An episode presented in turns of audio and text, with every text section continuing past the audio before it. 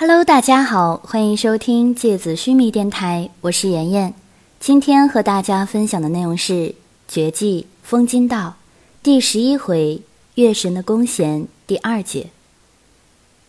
西之亚斯兰约瑟芬塔城密林河岸山崖，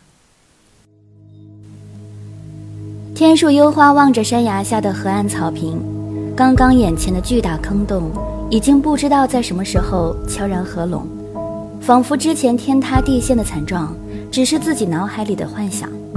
然而，绿油油的草坪中央那块巨大的、看起来像是被翻耕过的黑色土壤，清楚地证明着刚刚一切都不是幻觉。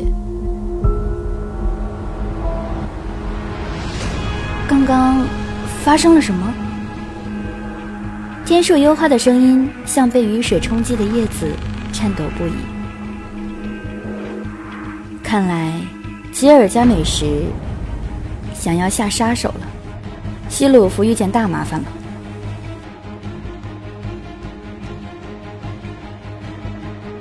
阿克留克瘦削的面容上笼罩着一层阴森。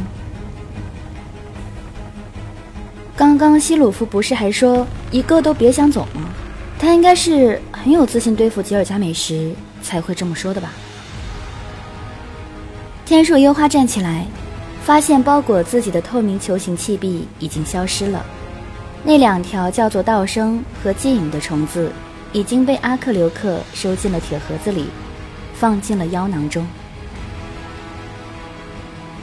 希鲁夫的大麻烦并不是吉尔加美什，以魂力来说，希鲁夫和吉尔加美什应该是在一个实力级别上。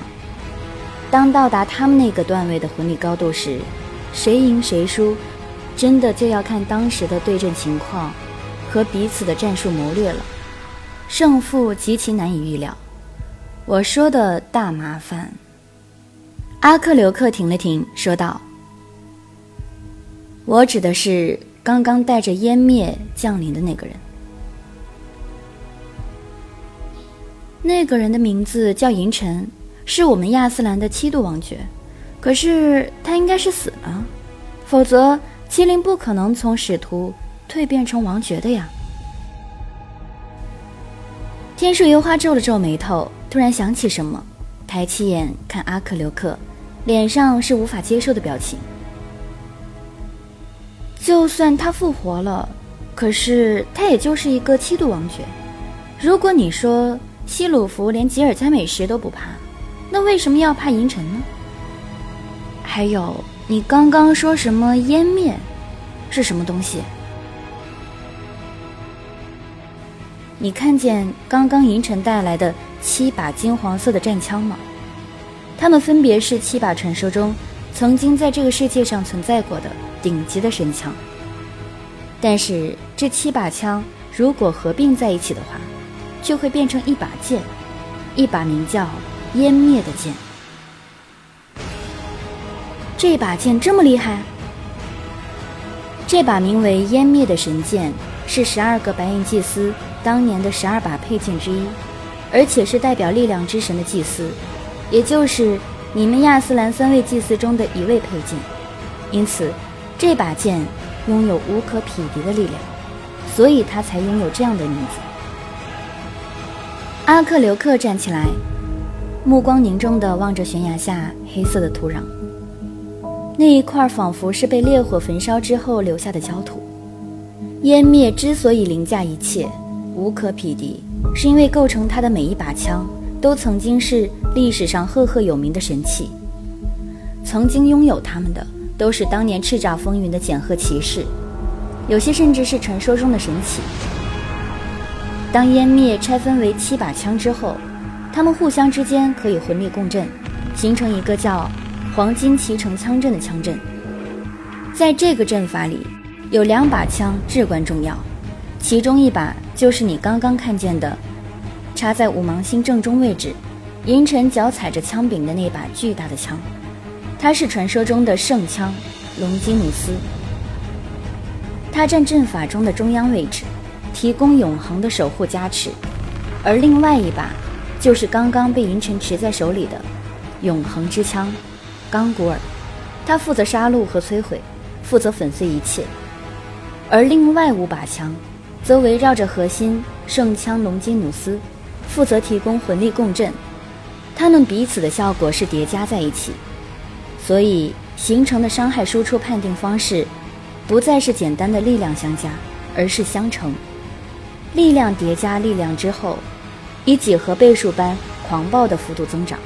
同样，它所产生的守护力量也是一样。这也是“黄金骑乘”这个名字的含义。所以，刚刚银尘让他们所有人。都握紧身边的枪身，天树幽花震撼的无以复加。对，在这个阵法守护之下的人，等于披上了一层世界上最强大的守护战甲。阿克留克叹了口气，他似乎想说什么，张了张嘴，却没有出声。你想说什么？天树幽花看到了他神色的忧虑，锲而不舍地追问着：“我从来没有想过，有一天这把剑可以在这个世界上出现，因为没有人觉得可以将这七柄战枪收集齐全。要知道，这些战枪中任意一把，都足以在魂器里排名第一阵容，而且，他们都早就在这个世界上遗失了，只能从传说或者古籍记载里。”找到他们的踪迹了，就像我们英德帝国传说中的那把叫做风金的圣剑一样，它是我们英德帝国三位祭司中那位天空之神的祭司的佩剑。我们从小到大都可以在宫殿的雕刻上、魂术书籍的记载上，各处都可以看到它的形状和样貌。然而，从来都没有人看见过它，我们都怀疑它是否真的存在。其实，在整个大陆上，十二把神剑，到目前为止，都没有出现过。而今天湮灭降临了，这一定预示着什么？阿克留克的瞳孔里没有任何光亮，沉沉的一片灰蒙。等等，天树幽花看着阿克留克阴郁的脸，轻轻的朝后退了一步。他停了停，然后问。你如果只是一个七度使徒的话，为什么知道这么多？而且，希鲁弗是你们的女王，难道你不应该去保护她吗？为什么你会和我在这里隐匿着窥视他们，却不现身？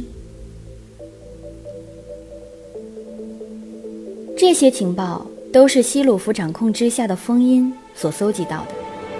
你也许并不知道。西鲁弗在英德帝国是一个什么地位？他的势力到底有多么强大？这么说吧，除了一度到三度王爵和使徒之外，从四度开始一直到七度，低位的王爵和使徒都曾经是属于封印的一部分。他对我们的控制权限几乎等同白银祭司对我们的控制，有时候他的命令甚至还高于白银祭司的命令。曾经属于天树幽花捕捉到了他话里隐藏的信息。对，曾经。阿克留克说：“所以，你知道为什么我们会在这里窥视他们了吧？”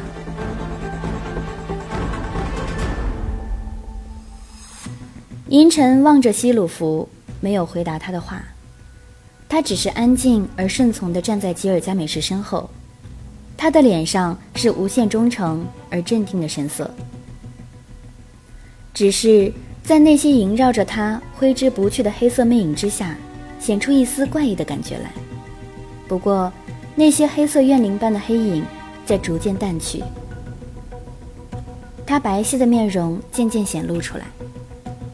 吉尔加美什也没有接话，他和银尘都沉默着看着希鲁弗。希鲁弗，我们同意你的提议。你现在让伊赫洛斯解开神风之锁，希拉会做棋子，我们立刻离开这里。至于你和吉尔加美什有什么恩怨，你们自己解决。他本来就已经不是亚斯兰的一度王爵了，准确说来，他应该算作刚刚逃狱的囚犯。所以，你们如果要杀他，我们作为水源的王爵不会插手，也不会视为对水源的入侵或者宣战。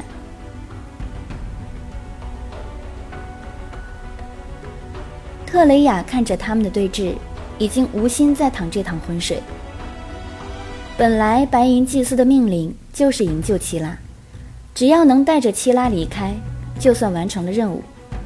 至于吉尔加美什如何，希鲁夫如何，这群令人毛骨悚然的风金猎人如何，完全不用考虑，也不是他和幽冥能够考虑得了的。他转过头，冲着齐拉说：“齐拉，做一枚棋子，我们离开这里。”看来你还是没有听懂我的话。既然你这么想死，那你就走吧，我也不拦你。只是啊。奉劝你们，下次遇见希鲁夫，不要早早的放出你们的魂兽哦。吉尔加美什叹了口气，把手抱在胸前，脸上流露出无可奈何般的笑容。吉尔加美什，希鲁夫一声暴喝，脸上瞬间笼罩起一层肃杀的寒气。什么意思？幽冥转过头来，他对刚刚吉尔加美什言语中对自己魂兽的羞辱依然无法释怀。因为啊，希鲁夫的天赋可是复灵哦，你如果放出魂兽来，就等于给他的灵魂找了个寄生用的壳子。吉尔加美什轻描淡写的丢出这样几句话来，希鲁夫眸子里的光亮。瞬间熄灭了下去。傅灵，你的意思是说，他能操纵魂兽？幽冥眯着眼睛想了想，忍不住戏谑的咧开了嘴角，忍不住戏谑的咧开了嘴角。我当初能捕捉诸神的黄昏，现在就算他能操纵他，我也一样能摆平他，有什么好值得害怕的？他的附灵再厉害，也只能把灵魂附身在一只魂兽上吧。操纵一只魂兽有什么了不起？当年在雷岩海域，鬼山连泉兄妹催眠了一整个海域里的魂兽和我们厮杀，我们一样活到现在。切尔加美什，你也太大惊小怪了。还是说，你多年不出来，已经不知道我们外面的世界？魂术实力已经发展到什么级别了吗？你如果以为傅灵只是这么简单，那你就大错特错了。他的天赋可以让他将自己的灵魂依附在任何魂兽，强行占据魂兽的身体。这种天赋力量极其强大，理论上它能够侵染任何魂兽的肉身，蚕食他们的灵魂，实现寄居。即使是上古四大魂兽这种级别的，也不例外。他的灵魂可以任意游走在数头魂兽之间，速度之快，完全没有停止。所以，你也完全无法从辨，究竟哪一头魂兽才是西鲁弗复灵的那一头。你们都知道，魂兽天生就比我们一般人的魂力要凶猛得多，强大的多。与魂兽战斗本来就不易。更何况，这头魂兽的身体里寄居的是一个人的灵魂，也就是说，它具有的是人的智谋和战术，以及人的灵活多变、阴谋诡计。西鲁弗可以以人的意识、魂兽的形态来战斗，这种天赋不可怕吗？吉尔加美什看着幽冥，叹息着继续说道。然而奇怪的是，希鲁弗却没有阻止。他反而低垂着眼帘，一动不动地坐在原地。而伊赫洛斯、索尔，不知道什么时候，已经默默地退到了他的身后两侧，沉默地垂手站立着。幽冥不再说话了，他低头沉思着吉尔加美什的话，而他身边的特雷雅，看似安静地站立着，但实际上，他藏在身后的双手。已经开始不由自主地颤抖了起来，因为他已经非常明显地捕捉到了来自希鲁夫那边，如同寒冰似的念想和魂力暗涌。而且，你可知道，复灵的终极秘密并不止这么简单呢？复灵最高程度的运用，是将自己的魂兽释放出来，然后将自己本身的神识附灵其上。这样，从某个意义上来说，希鲁弗就能模拟出一种无限近似黑暗状态的终极战斗形态来。这样的敌人，你以后遇见了可得小心了。更何况，你可知道，希鲁弗的魂兽是？吉尔加美什说到一半，突然脸色一变，锵的一声，一个灰蒙蒙的残影突然斜裹着一道闪电般的寒光滑向吉尔加美什。刀光在快要砍到他肩头的时候，撞击在一层七彩的霓虹光晕之上。那个灰蒙蒙的残影飞速地朝后撤退，回到希鲁夫身后。伊赫洛斯手里弯弯的长刀，嗡嗡的兀自颤抖着。不得不说，你们风源发明的这种脚气盾的东西，真的格外好用啊！吉尔加美什淡淡的笑着，面容上波澜不惊，一片悠然。空旷的洞穴里，慢慢卷动起沉重的气流来。希鲁夫站起来，他刚刚脸上妩媚的表情，戏谑的表情。肃杀的表情，暴怒的表情，种种表情全都消失了。他的面容仿佛一面明镜般的湖泊，他抬起水盈盈的眸子，空旷的洞穴里，他仿佛钢弦般尖锐的声音回荡起来，听上去如同一把抵在太阳穴上的冰凉匕首。你们差不多也说够了吧，吉尔加美什，我说了。我不喜欢别人知道我的事情。既然你一定要如此，那我今天就真的不让任何人离开了。既然你们拿到了湮灭，那我就让你们也随着一起湮灭吧。伊赫洛斯浑身金色刻纹暴涨，昏暗的洞穴中光芒大放，无数丝绸般的白色耀目光环，风驰电掣的旋动震荡。白色光芒漩涡之中，一匹巨大的雪狼傲然出现在希鲁夫身边。他的脖子和后背长满了银白色鬃毛，他比希鲁夫还要高一个头。他的目光低垂着，温顺地站立在希鲁夫身边，把脸贴在他的脖子上，亲昵地用脸颊轻轻摩擦着他的脖颈。然后，他转过身来，眸子里温润的光芒突然化成了冰冷的星芒。我和芬瑞尔，先陪你们玩一会儿吧。好了，今天的节目到这里就要结束了，大家晚安。